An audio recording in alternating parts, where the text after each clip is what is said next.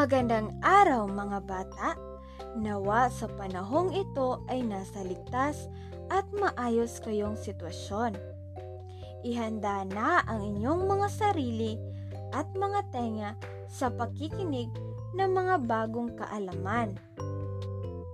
Noong nakaraang aralin ay ating natalakay ang mga pangunahing likas na yaman ng bansa.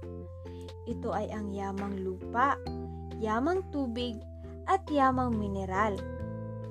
Ngayon, pagmasdan nyo naman ang inyong paligid. Marami ba kayong nakikitang mga likas na yaman?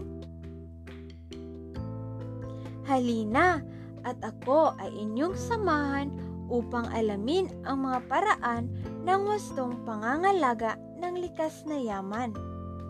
Bago yan, ay inyong munang pakinggan ang aking tula. Ang bundok na mataas, huwag nating patayin. Ang mga ilog na umaagos, huwag nating dumihan. Bagkos, ito ay ating linisan. Ang mga yamang mineral, huwag nating abusuhin. Ang mga likas na yaman ay biyaya ng may kapal, kaya huwag natin itong sirain, ito ay pakamamahalin. Ano ang nais ipamungkahi ng tula? Dapat nating pangalagaan ang mga likas na yaman. Ang mga sumusunod ay ang mga paraan na dapat nating sundin upang mapanatili ang ating mga yamang likas. Una, magtanim ng mga puno at halaman. Kung may naputol man na kahoy, ay dapat itong palitan ito ay ang ating proteksyon laban sa init at mga kalamidad. Iwasan ang pagkakaingin o pagsusunog ng kagubatan at kabundukan.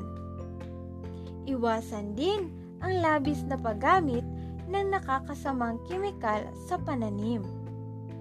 Dahil ito ay nakakasama sa ating kalusugan at lalong-lalo na sa ating mga likas na yaman. Iwasan din ang pagsusunog ng basura. Iiba ang malata, di malata, at recyclable.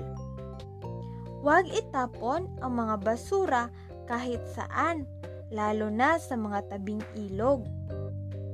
Huwag din gumamit ng mga dinamita sa pangingisda Ipagbawal din ang pagtatayo ng mga bahay sa ibabaw ng ilog o estero. Huwag nating abusuhin ang paggamit ng yamang mineral dahil ito ay nauubos at hindi napapalitan. Sama-sama tayong pangalagaan at pahalagahan ang mga yamang likas. Bilang isang mamamayan ay responsibilidad nating mahalin ito. Dahil dito tayo nakakakuha ng mga kakailanganin natin sa araw-araw. Ang bawat kilos natin ay may kaakibat na bunga.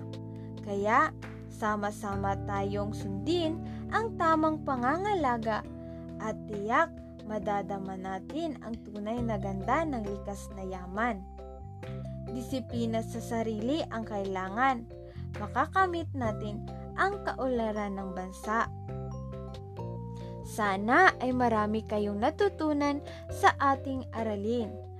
Magsama-sama tayo sa susunod. Yun lamang. Paalam!